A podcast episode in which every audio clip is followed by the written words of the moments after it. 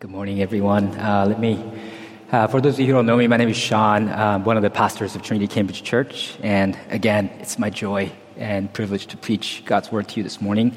We've been going through a series in the book of Exodus, and we've been doing a short mini series through the Ten Commandments. And so we're on the seventh commandment today. So if you'd open your Bibles with me to Exodus chapter 20, verse 14. Uh, if you don't have a Bible, if you raise your hand, we have some people who can bring a Bible along to you that you can use while you're here. Exodus chapter 20. Let me pray for the reading and preaching of God's word. Heavenly Father, show us this morning that your commands are not only right, but that they are good, that they promote our flourishing captivate us this morning with the beauty of Christ, our bridegroom, so we might be faithful to him. That we as a church might be a bride that is holy, set apart for him. Speak to us from your word. In Jesus' name we pray. Amen. If you would please stand, if you're able, for the reading of God's word. I'm not going to read the whole uh, section. I'm going to read the prologue, verses 1 to 2, and then I'll skip over to verse 14, our commandment for today. Exodus 20. And God spoke all these words, saying, I am the Lord your God, who brought you out of the land of Egypt, out of the house of slavery. You shall not commit adultery. This is God's holy and authoritative word. Please be seated. In an age of Tinder and Grindr and Ashley Madison, sexual flings are just a click away. According to an article in the Journal of Couple and Relationship Therapy, uh, it estimates 50 to 60 percent of married men and 45 to 55 percent of married women commit adultery. That's nearly 50% of, of married couples get divorced, and over 70% of second marriages end in divorce. Uh, that means marital infidelity affects nearly half of all couples. In light of such disheartening data, some so called experts have given up on monogamy altogether. There was a feature article in the New York Times 2017 called Is an Open Marriage a Happier Marriage? There are books like The New Monogamy or The Ethical Slut that encourage all forms of open relationships as long as it's consensual. In a TEDx video, which nearly has 4.5 million views, entitled Monogamish, The New Rules of Marriage, sexologist Jessica O'Reilly asserts that, quote, marriage is a failure in human design. And she continues, marriage can be restrictive in personal growth and even repressive in its demands of absolute monogamy. In any other realm, if we saw failure rates like we saw in marriage, we would do something about it. When anything doesn't work, we innovate. So why do we accept monogamous marriage in its current form, despite its design flaws? The flaw in her logic is that she assumes that the fault lies with the institution of marriage rather than with the people who got married. Let me offer a comparison. The vast majority of students who start learning a musical instrument give up before attaining even a modest level of competency. But did it occur to anyone to tell these students that the problem is not their lack of self-control or perseverance, but the design flaws of the instruments? That these musical instruments are a failure in human design. The fact that something isn't easy to do doesn't mean that it's not possible to do or that something is wrong with it. Plus, marriage is not even a human design, it's a divine design. If it doesn't work, it's because humans are broken and sinful, not because God made a mistake.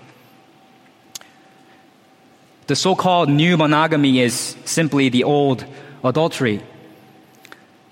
As G.K. Chesterton once quipped, fallacies do not cease to be fallacies because they become fashions. This is the teaching of the seventh word of the Decalogue. As the redeemed bride of Christ, we should flee adultery of the body and the heart. That's the main point.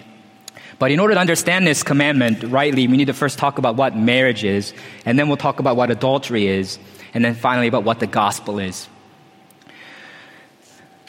So first, we need to understand what marriage is, and in order to do that, we need to go back to the beginning.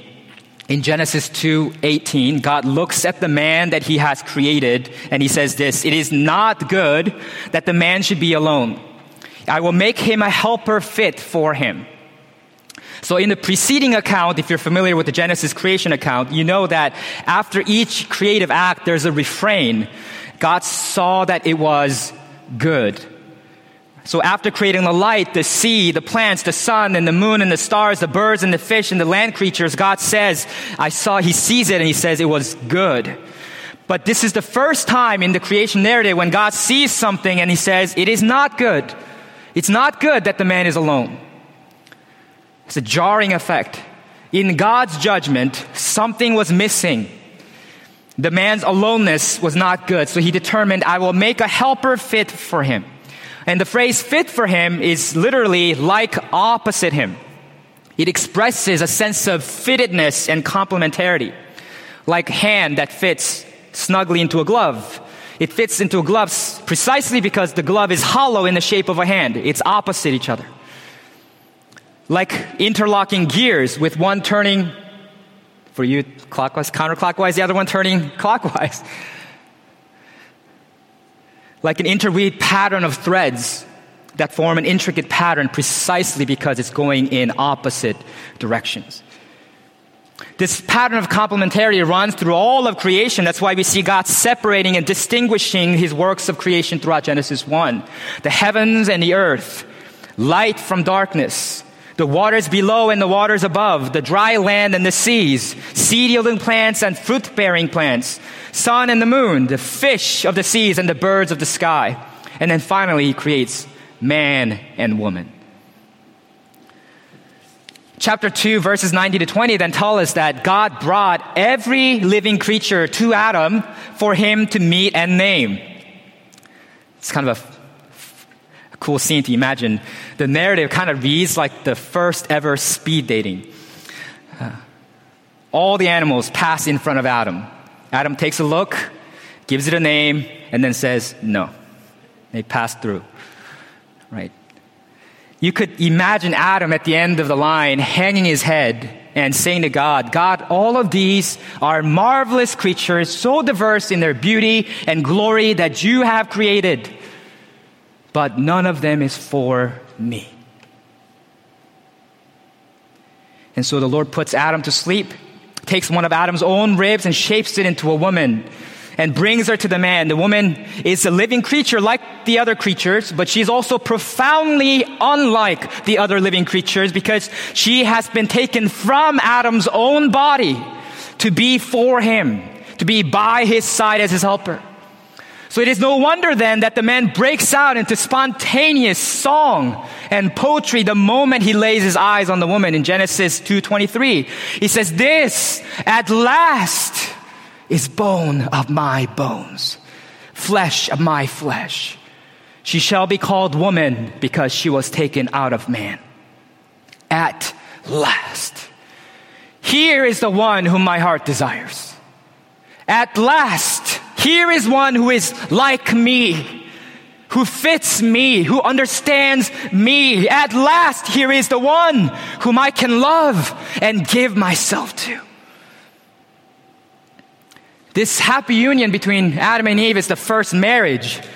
And so in Genesis 2, 24 to 25, it says, Therefore, a man shall leave his father and his mother and hold fast to his wife, and they shall become one flesh. And the man and his wife were both naked and were not ashamed. Why do you think it says, therefore a man shall leave his father and mother and hold fast to his wife? Because man and woman fulfill their creational destiny when she who was taken from the man is taken back to the man and they become one flesh. together, then and only then can they fulfill the creational mandate to be fruitful and multiply and fill the earth and subdue it. The Bible elsewhere des- describes this marriage between a man and a woman as a covenant, as it says in Malachi 2:14. Covenant is an oath-bound relationship. It is legally binding because it's bound with an oath, but it's also deeply relational and requires faithfulness, steadfast love. And marriage in particular is a covenant that God plays a decisive role in. So he says in Matthew 19, after quoting Genesis 2.24, it says, Therefore a man shall leave his father and his mother and hold fast to his wife, and they shall become one flesh. Jesus explains it this way. He says, So they are no longer two, but one flesh. What therefore God has joined together, let not man separate. The state gives legal recognition to marriage. The pastor officiates the wedding. The couple takes their marriage vows. But none of them is ultimately responsible for making a man and a woman married. That's a divine prerogative. As Dietrich Bonhoeffer said in one of his wedding sermons from prison, quote, Your love is your own private possession. But marriage is more than something personal. It is a status and office just as it is the crown and not merely the will to rule that makes the king. So it is marriage and not merely your love for each other that joins you together in the sight of God and man.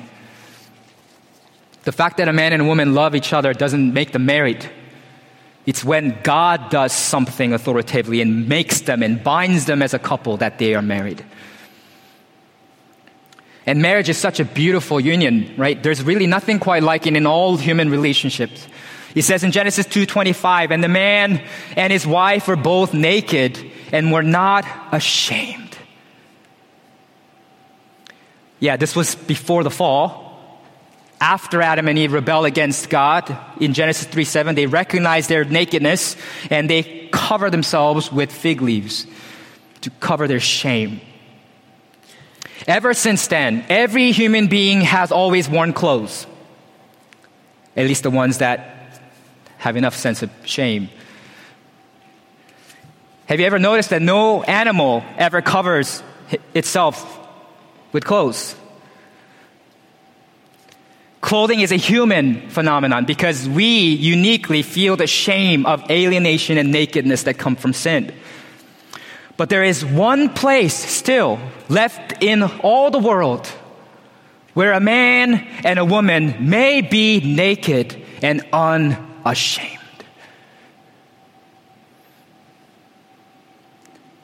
In the act of sex, in the security and intimacy of a marriage covenant, the man and the woman are naked, like Adam and Eve once were. It is only in a biblical marriage where you know that your spouse is unreservedly for you and resolutely and exclusively committed to you till death do you part. It's only in that kind of biblical marriage where you are fully known to each other. All your foibles known. All your blemishes seen. But still where you have no fear at all of being repulsed or rejected. That's the one place where you can truly enjoy sex as God intended and be naked and unashamed. No sexual fling can ever come close to that. I've never heard of happily married, faithful Christian couples experiencing post sex blues, or as doctors call it, post coital dysphoria. Post sex blues is what you feel after giving away what is so precious your body, sex, at cut prices. It's the guilt and shame and insecurity you feel after sharing something so intimate with someone you don't fully know or trust. It's what you feel because you're still carrying the pain and shame from having been violated sexually in the past. Post sex blues is a mark of sexual brokenness. And it reminds us that there's something better, something whole, something pure. All other forms of sex outside of biblical marriage are degrading counterfeits of that glorious union. Now that we've discussed what marriage is and how precious it is, we can truly come to understand what adultery is. Adultery is forbidden not because God wants to deprive us of something good, but because He wants to preserve for us something good. We call the sexual act between a married person and another individual that is not his or her spouse adultery. Adultery is a breach of a sacred trust.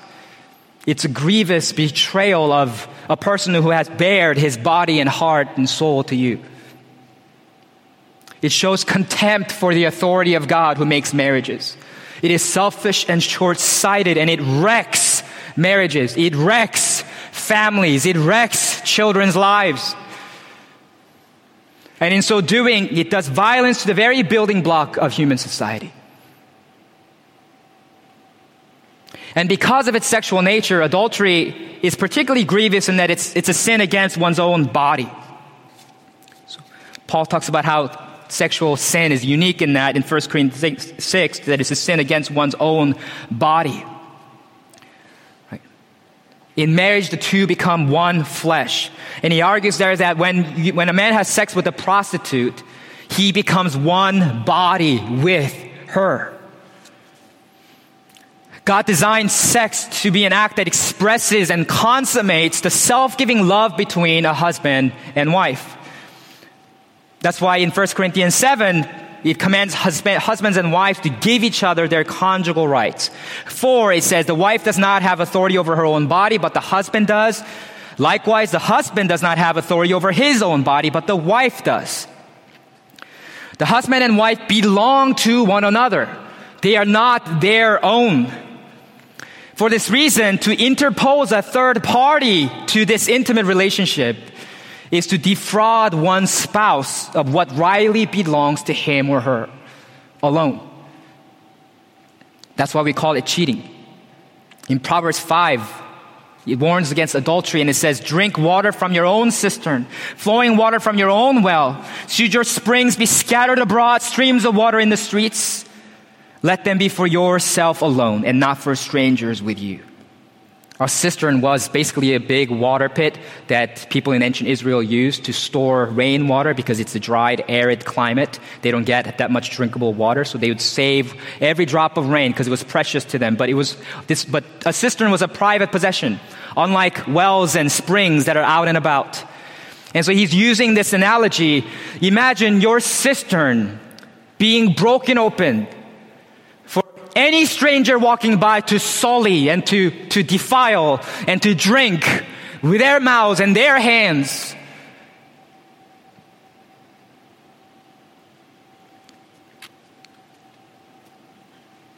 Have you ever had the experience of someone betraying your confidence and sharing your secret with strangers? Have you ever had someone take what is yours by right and give it away to someone else, to other people. That's what happens in adultery. You're giving away what is not yours to give away because you belong to your spouse.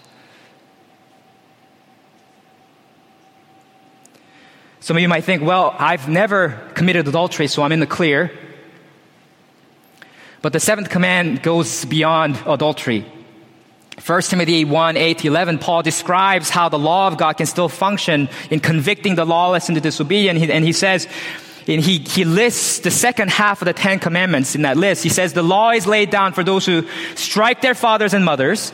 That's the, the fifth commandment, right? Honor, uh, honor your father and mother. And then he says, for murderers, that's the sixth commandment, you shall not murder. The sexually immoral, man who practice homosexuality, that's all under the seventh commandment. You shall not commit adultery. And then he says, enslavers, liars, perjurers, and whatever else is contrary to sound doctrine. Enslavers refers to man stealing. That's the command. You shall not steal. Liars, you shall not give false testimony against your neighbor. He's going through one by one the Ten Commandments in this list. And he puts homosexuality, practicing homosexuality, and sexual immorality, which is a general umbrella term for all kinds of sexual sin, under the purview of the seventh commandment. So that includes fornication and cohabiting, sex before marriage. That includes bestiality. That includes homosexuality. That includes incest. That includes prostitution. That includes sexual abuse. You may have noticed that while some of these are sins that are still condemned by the broader culture, some of them are not condemned by the culture anymore. In fact, cohabiting with someone outside of marriage is not only widely accept, accepted in our culture, it is often commended as wise by the world. Same sex relations are not merely condoned, they are now celebrated as courageous and authentic. If the strong language that the Bible uses to condemn these sins makes you squirm, if you can't bring yourself to condemn what God condemns in His Word, then you might have become more worldly than you realize. David F. Wells, theologian, writes in his book, God in the Wasteland Worldliness is what makes sin look normal in any age, and righteousness seem odd.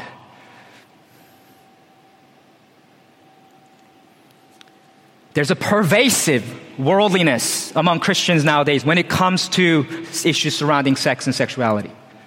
Pervasive. We've been so desensitized to sexual sin because we see it everywhere. On the billboards, on the checkout line, in the grocery store, in, the, in movies, in TV shows, social media, even at a cafe. But the Word of God teaches us that any physical act that distorts or cheapens God's design for marriage, as laid out in Genesis 2 24 25, is a violation of the seventh commandment. And I want to reiterate that God gave us the seventh commandment not to deprive us of something good, but to preserve for us something good. Our culture has widely adopted Sigmund Freud's claim that sexual desire and sexual fulfillment are core aspects of what it means to be human. In light of that perspective, anything that limits consensual sexual expression is seen as oppressive. But it's, it's a folly to view the seventh commandment as restrictive and oppressive. Imagine going to a theme park and riding a roller coaster which I enjoy doing. It seems to me that the faster it goes, the better. The sharper it turns, the crazier it spins, the more you're upside down and turned about, the more fun, right? Anybody? yes. But one key detail we must not forget is that a roller coaster never leaves its tracks.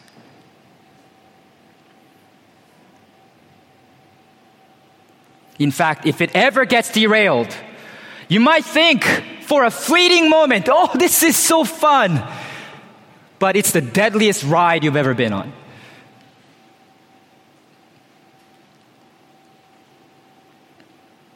That's exactly what it's like to transgress God's laws. Sin, no matter how pleasant its fleeting pleasures might seem, ultimately leads to death. A roller coaster is enjoyable precisely because it never leaves its tracks. Likewise, sex is meant to be enjoyed within the guardrails of marriage. Well, then some people say, well, if I can have sex only in the context of marriage, then I'll just keep divorcing and remarrying.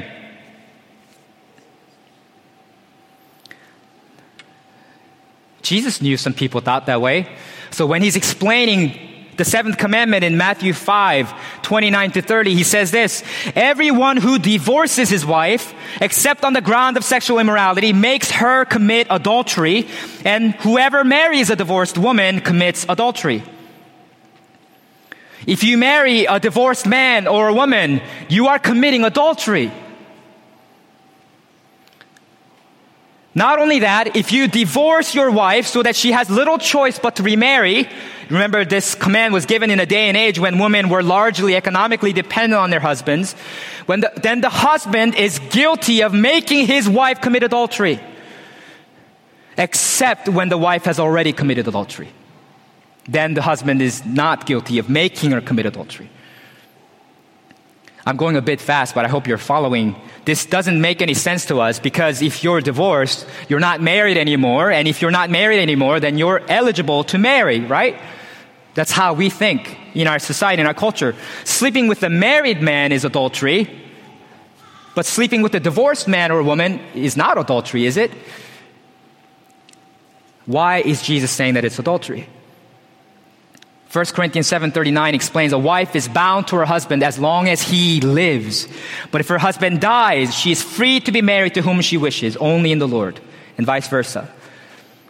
Similarly, Romans 7 1 to 3 says, Do you not know, brothers, that the law is binding on a person only as long as he lives? For a married woman is bound by law to her husband while he lives. But if her husband dies, she is released from the law of marriage. Accordingly, she will be called an adulteress if she lives with another man while her husband is alive. But if her husband dies, she is free from that law. And if she marries another man, she is not an adulteress. When a Christian is divorced from his or her spouse, even for legitimate and understandable reasons, remarriage to another man or woman is not one of the options. Because that constitutes adultery. The two viable options for you are then celibacy or reconciliation. And this is because while the marriage vows might be broken, the marriage bond cannot be broken. Because as we saw earlier, God, not man, makes marriages. And it's binding till death do you part. This is the consistent teaching of Jesus throughout the Gospels as we see in Mark 10 11 and Luke 16 18. A disgruntled husband and wife can go around declaring themselves divorced all they want, but that doesn't actually make them divorced because only a judge can legally announce that. Even more importantly, no husband or wife can actually sever the spiritual bond that God has formed. Only God can do that. What therefore God has joined together, let not man separate.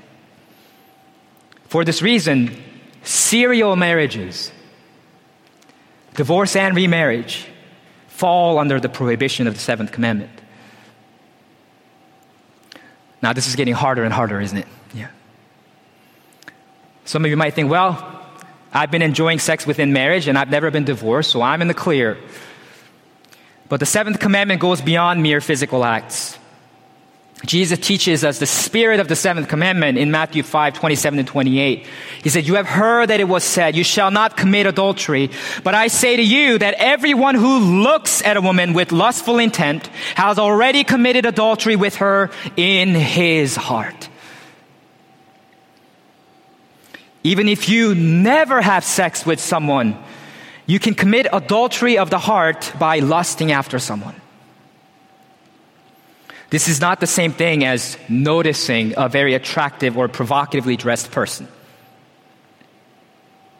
There's a difference between being tempted and sinning. Hebrews 4:15 says even Jesus was tempted, but he was without sin. He was tempted in every way just as we are, yet he did not sin. So there's a difference between temptation and sin. Let me illustrate this using the most famous example of adultery in scripture. In 2 Samuel 11, 2, David was walking on the roof of the king's house, and then he saw from the roof a woman bathing. And it says the woman was very beautiful. Seeing Bathsheba and noticing that she is very beautiful are not sinful. That's a temptation. It's what happens next that's sinful. David sent and inquired about the woman. Now he is fantasizing, inquiring, exploring possibilities. He is committing adultery of the heart. And adultery of the heart, unsurprisingly, leads to adultery of the flesh. David sent messengers and took her. And she came to him, and he lay with her. When you notice an attractive man or a woman, avert your eyes and stop yourself from fantasizing and lusting after him or her. Don't take a second look. Watching porn is also tantamount to adultery of the heart.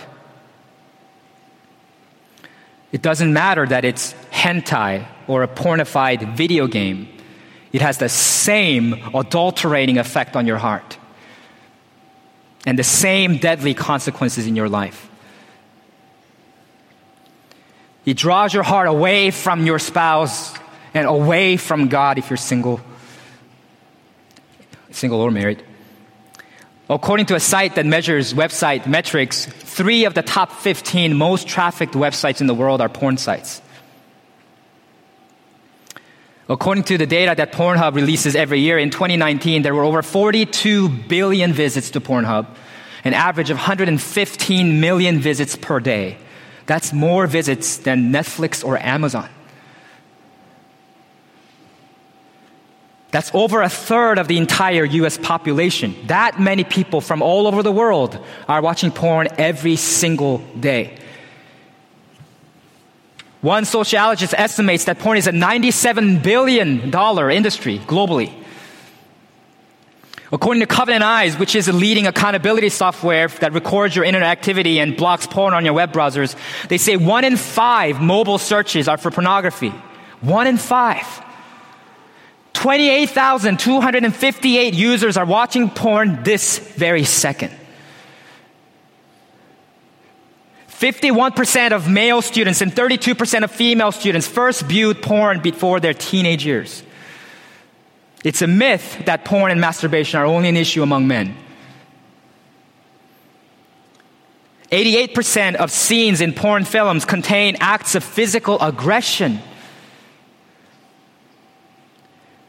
If you look at any porn, that means the likelihood of you watching porn that involves physical aggression is very, very high. 68% of divorce cases involved one party meeting a new lover over the internet. 56% of divorce cases involved one party having an obsessive interest in pornographic websites. The situation is bleak in the church too. One in five youth pastors, one in seven senior pastors use porn on a regular basis and are currently struggling. That's more than 50,000 US church leaders. 64% of Christian men and 15% of Christian women say they watch porn at least once a month. If that statistic holds in our church, that means more than 25 men here right now and more than six women here right now look at porn every month.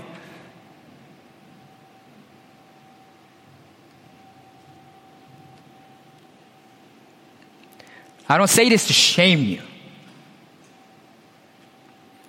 But I want to remind you that you're not alone in this fight. 1 Corinthians 10:13 reminds us, "No temptation has overtaken you that is not common to man." God is faithful and He will not let you be tempted beyond your ability. But with the temptation, He will also provide a way of escape that you may be able to endure it. This is such a wonderful reminder to all who struggle with sexual temptation. All your temptations and sin struggles are common. No matter how kinky or deviant it might seem to you, it's common. So don't believe the enemy's lie that says you're the only one who struggles with this sin or that sin because that's his ruse to keep you isolated in shame. So that you can never come out into the light to heal and grow.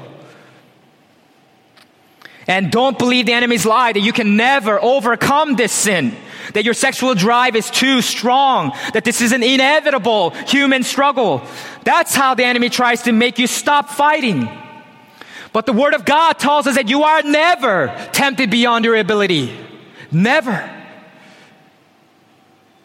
With every temptation, God provides a way of escape. There is a way of escape from sexual addiction. And there are men and women in this room right now that can attest to God's deliverance.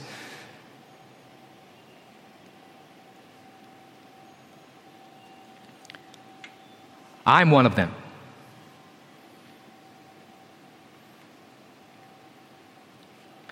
When I was 13 years old, one of my friends thought he would do me a favor and introduce me to porn. It was the greatest disservice that a friend has ever done to me.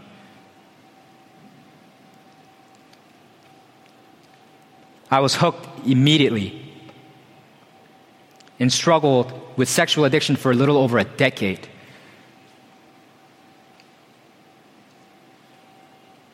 It felt at times like a hopeless struggle but I am thankful to report that it has been almost the same number of years now that I've been free from sexual addiction. God's grace. I know without a shadow of doubt that God can do the same for you.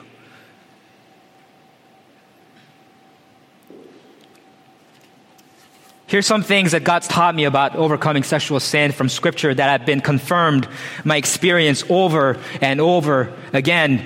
And even if this is not one of your temptations that you regularly deal with, I think this will be relevant for you because most of it is applicable to fighting any sin. First, number one, cut off temptations. After teaching us that lusting after someone is tantamount to adultery of the heart, Jesus continues in Matthew 5, if your right eye causes you to sin, gouge it out and throw it away. For it is better that you lose one of your members than your whole body to be thrown into hell. And if your right hand causes you to sin, cut it off and throw it away, for it is better for you to lose one part of your body than for you to go into hell. Jesus is not telling us to mutilate our flesh literally, but he's using figurative speech to teach us to take decisive and radical action to remove things that cause us to commit adultery in the heart. Literally gouging out your eye will not keep you from lusting. Let me give you one example. The famous 20th century soul musician Ray Charles. He was blind, but he openly admitted his obsession with women. He was married and divorced twice, had many, many affairs, and fathered a total of 12 children with 10 different women. He was blind. But what are the sources of temptation in your life that you can get rid of? If your smartphone causes you to sin, get a dumb phone. If your internet causes you to sin, get rid of your internet, disconnect it. People lived without internet for thousands of years. You can do it. And if you really need it, go to a public library or go to a school.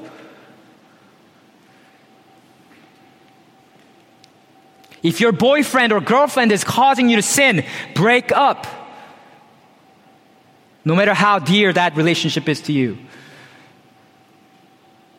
If there's a flirty coworker that is tempting you, ask to be moved to a different department or team, or just quit and get a different job.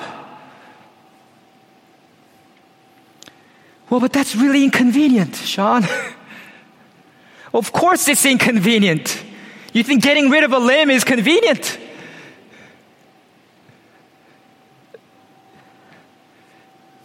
That's exactly the point that Jesus is making. Stop sheepishly apologizing to your accountability partners every single week while taking no decisive action. Do something about it. If there's cancer in your bone, if you're affected with gangrene or you have a serious infection that's not responding to antibiotics, we would not hesitate to get our limbs amputated so that we can survive. But when eternal life is at stake, will we refuse to remove the things that cause us to sin?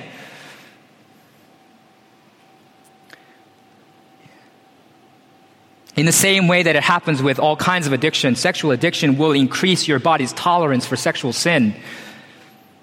You'll have to descend lower and lower into more and more sordid sins, and you'll have to do it more and more frequently to get the same level of high. It will ultimately lead you to ruin and death.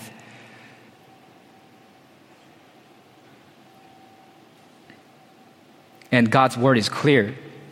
1 Corinthians 6, 9 to 10, Ephesians 5, 5. Everyone who is sexually immoral or impure or who is covetous has no inheritance in the kingdom of Christ and God. If you have come to terms with your sexual immorality, if you've reached a ceasefire, if you've stopped fighting your sin, killing your sin, if you're no longer repenting of your sins and turning away from your sins, then you will not inherit the kingdom of God. Put to death, therefore, what is earthly in you sexual immorality, impurity, passion, evil desire, and covetousness, which is idolatry, says Colossians 3 5. Cut it off. Put it to death. That's violent language. Be violent with your sexual sin. This is a life or death situation. 17th century English theologian John Owen famously said, Be killing sin, or sin will be killing you. No, I'm not preaching works righteousness. This is not legalism, this is the Word of God. The very definition of a Christian is someone who turns from sin and turns toward Christ in faith. If you're not turning away from your sins, if you're not repenting, you're not a follower of Christ. Repentance is not just regretting sin, it's renouncing sin. It's not just, it's not about saying sorry for sin. It's about saying no to sin. I'm not saying that you can't struggle. There will be a struggle because we have a real enemy. The world, the flesh, and the devil, they're real. And they oppose us and they tempt us. But you must never come to terms with sexual immorality. That's the first tip. Number two, cognize or be conscious of God's presence. I know cognize is an odd word, but I wanted to make everything start with C so you guys could remember it better. And I didn't have time to come up with anything better. cognize or be conscious of God's presence. Proverbs 5, 20 to 21 says, Why should you be intoxicated, my son, with a forbidden woman and embrace the bosom of an adulteress? For a man's ways are before the eyes of the Lord, and he ponders all his paths. Why do you use incognito mode when watching porn? Why do you erase your search history? Why are you looking over your shoulder when you are going into that strip club? Because you want to hide your sin. But you cannot hide your sin. Every single one of your thoughts and deeds are nakedly exposed before the all seeing eyes of God. Even darkness is as light with God. Nothing obscures his vision. Remember when Peter insisted he wasn't going to deny Jesus, and then he ends up denying Jesus three times. And the third time, while he's in the middle of denying Jesus, he says in Luke that the Lord turned and looked at Peter. And Peter went out and wept bitterly. When your eyes and mind start to wander off, when your searches on the browser start to wander off, remember that Jesus is looking at you with the same knowing and loving eyes with which he looked at Peter. Third, confess your sins to your brothers and sisters in Christ. Obviously, use discretion. It'd be inappropriate to share certain details with a member of the opposite sex, but confess specifically I would like to see every man and woman in our church who struggles with sexual sin confess it to a brother or sister in their community groups this week. Do it this week. Confess it. Why? James 5:16 exhorts us, therefore confess your sins to one another and pray for one another that you may be healed. Proverbs 28:13 says whoever conceals their sins does not prosper, but the one who confesses and renounces them finds mercy. Your instinct will be to preserve the status quo, your reputation and your job and to keep things hidden. But don't listen to your self-preservationist instinct because it's actually self-destructive. Dietrich Bonhoeffer writes in his book Life Together, sin wants to be alone with people. It takes them away from the community. The more lonely people become, the more destructive the power of sin over them. Sin wants to remain unknown. It shuns the light. In the darkness of what is left unsaid, sin poisons the whole being of a person. In confession, the light of the gospel breaks into the darkness and closed isolation of the heart. Sin must be brought into the light. Since the confession of sin is made in the presence of another Christian, the last stronghold of self-justification is abandoned. The sinner surrenders, giving up all evil, giving the sinner's heart to God, and finding the forgiveness of all one's sin in the community of Jesus Christ and other Christians. Sin that has been spoken and confessed has lost all of its power. It has been revealed and judged as sin. Confession in the presence of another believer is the most profound kind of humiliation it hurts, makes one feel small. It deals a terrible blow to one's pride. And that's precisely why it works. And if you're still struggling as you're confessing, confess it to a wider group of people. Fourth, control your body. 1 Thessalonians 4, 3 to 5 says, For this is the will of God, your sanctification, that you abstain from sexual immorality, that each one of you know how to control his own body in holiness and honor, and not in the passion of lust like the Gentiles who do not know God. Self control is about humbly accepting limits. Accepting limits that God has set around us instead of pushing against those boundaries. So it takes humility. And the key to self control is keeping the prize in view. What you're going to be rewarded with. Why, why you're doing it in the first place. 1 Corinthians 9, 24 to 20 Do you not know that it is in a race all the runners run, but only one receives the prize? So run that you may obtain it. Every athlete exercises self-control in all things. They do it to receive a perishable wreath, but we the imperishable. So I do not run aimlessly. I do not box as one beating the air, but I discipline my body and keep it under control, lest after preaching to others, I myself should be disqualified. This is the key to self-control. It's not, I've got to be more disciplined. I got to do more. I got to try harder. That's not going to make you more self-controlled. The key to self-control is keeping your eyes on the prize we need to remember that we are gaining something far greater by missing out on illicit pleasures, missing out on those. We need to remember that we're gaining something. Our God is a jealous God and He will not give His glory to another, another, another person. He will not share the affection and allegiance that is owed to Him with anything else. So if we exercise self-control and persevere in our faith and obedience till the end, we get nothing less than God Himself we will be united with Christ, our Savior, who laid down his life for us, our Lord, our King, our bridegroom, in the ecstasy of eternal love.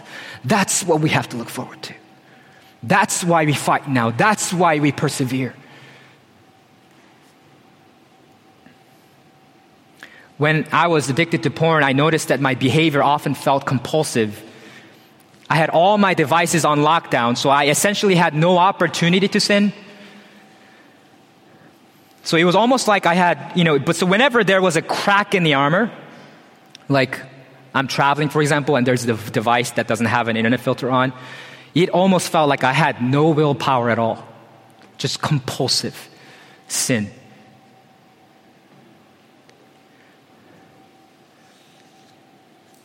I was not abstaining from sexual immorality, but being prevented from sexual immorality. I was being controlled by internet filters, but I had no self control. So I did something counterintuitive and got rid of my internet filters one day and told my, my accountability partners about it, people who are closest to me. And this helped me to build self control, to build new habits of choosing obedience, saying no to sin rather than just being unable to sin.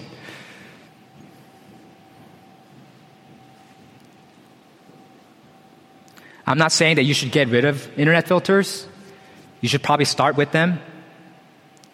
But if you're never actually exercising self control, but merely being prevented from sin, that's not going to be a long term solution for you. Number five, conjugate. I'm having trouble with C's again. Don't conjugate verbs. I'm using the word in its original sense to join together in a pair in marriage. 1 Corinthians 7, 8 to 9. To the unmarried and the widows, I say that it is good for them to remain single as I am. But if they cannot exercise self control, they should marry. For it is better to marry than to burn with passion. This is a very down to earth advice from the Bible. If you're burning with sexual desire, get married. I will tell you, marriage is not going to correct your pattern habit of sexual sin by itself. There are myriad married men and women who struggle with sexual sin. But if you're doing all these other things that we're talking about today to fight sexual sin, having a healthy, appropriate outlet for your sexual desire can help.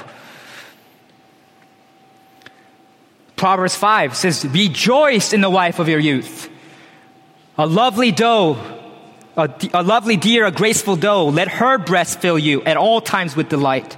Be intoxicated always in her love.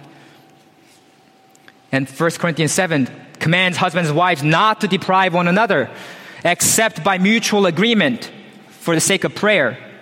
So if you're married, except under special circumstances by mutual agreement, you should be having sex regularly. But if you're not married, but burning with passion, conjugate, get married. And if you're not able to get married at this time, don't worry. You can still exercise self control and abstain from sexual immorality. It's possible.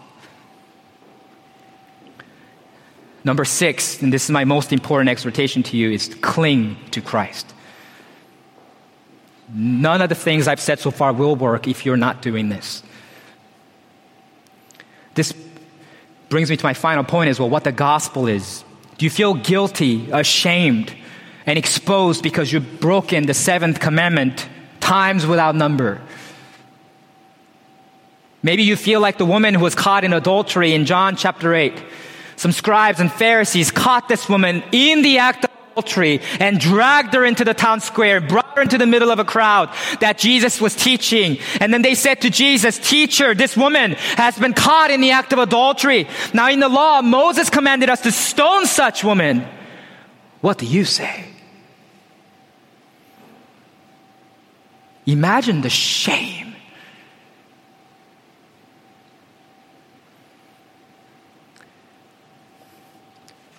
She's, I'm caught.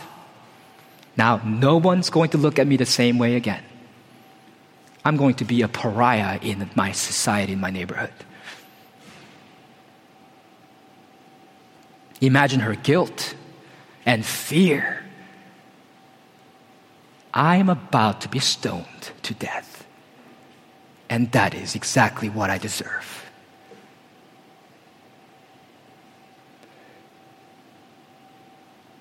The gavel is about to drop.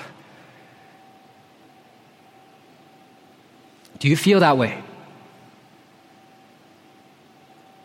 Then look at how Jesus responds in John 8. He stood up and said to them, Let him who is without sin among you be the first to throw a stone at her.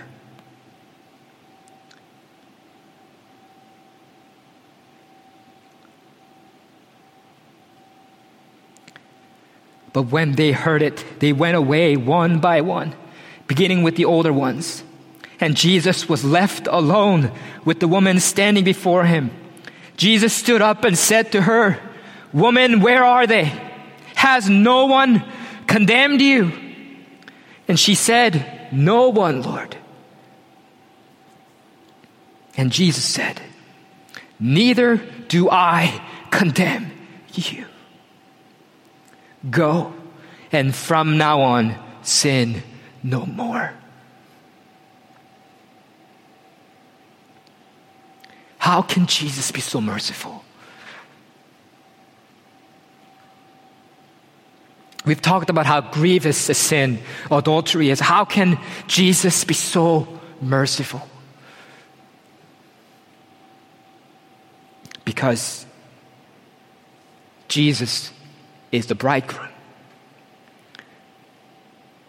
As Ephesians 5 says, as the book of Hosea says, Jesus is the bridegroom and the, the church, the people of God, his, is his bride. We have all sinned against him. We have all cheated on him. We have whored after idols. Given our love and affection and allegiance and loyalty to someone other than our bridegroom, Jesus Christ, to our God. We have all done that. And that's why Jesus came. And that's why Jesus went to the cross. Because he knew we needed to die. He knew that's what we deserved, but he said, no, I want my bride for myself. I want to save and redeem my bride for myself. So I will die. The death of an adulterer. That she might live.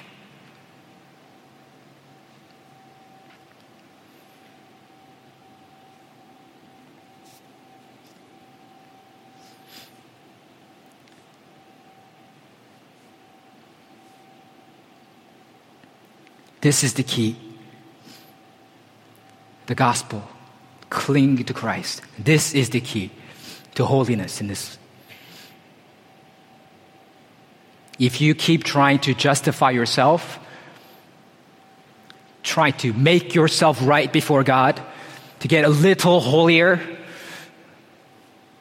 you're just trying to put this dirty, tattered rag of your own righteousness to cover your shame, and you cannot cover it. It only makes you look more pitiful. Your righteousness will never be adequate. The key is to go to Christ alone. Jesus, I have nothing. Naked I come to thee for clothes. Clothe me with your own righteousness, Jesus. So that that can be my confidence in my relationship with you. That's the only key.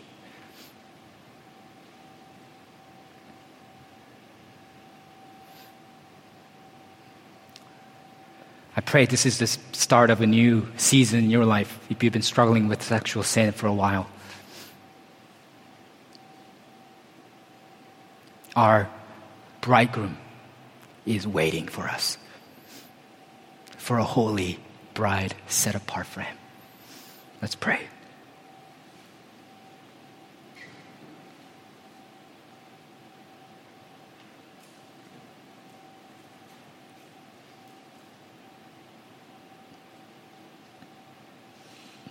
God, what can we say? About your mercy. We cannot help but sing. We cannot help but extol your grace. We cannot help but run to you, Lord Jesus, our husband, our Savior.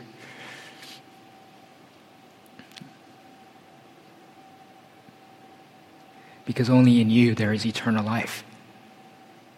Only in you there's forgiveness of sin. Only in you we can be declared righteous. We can be sanctified.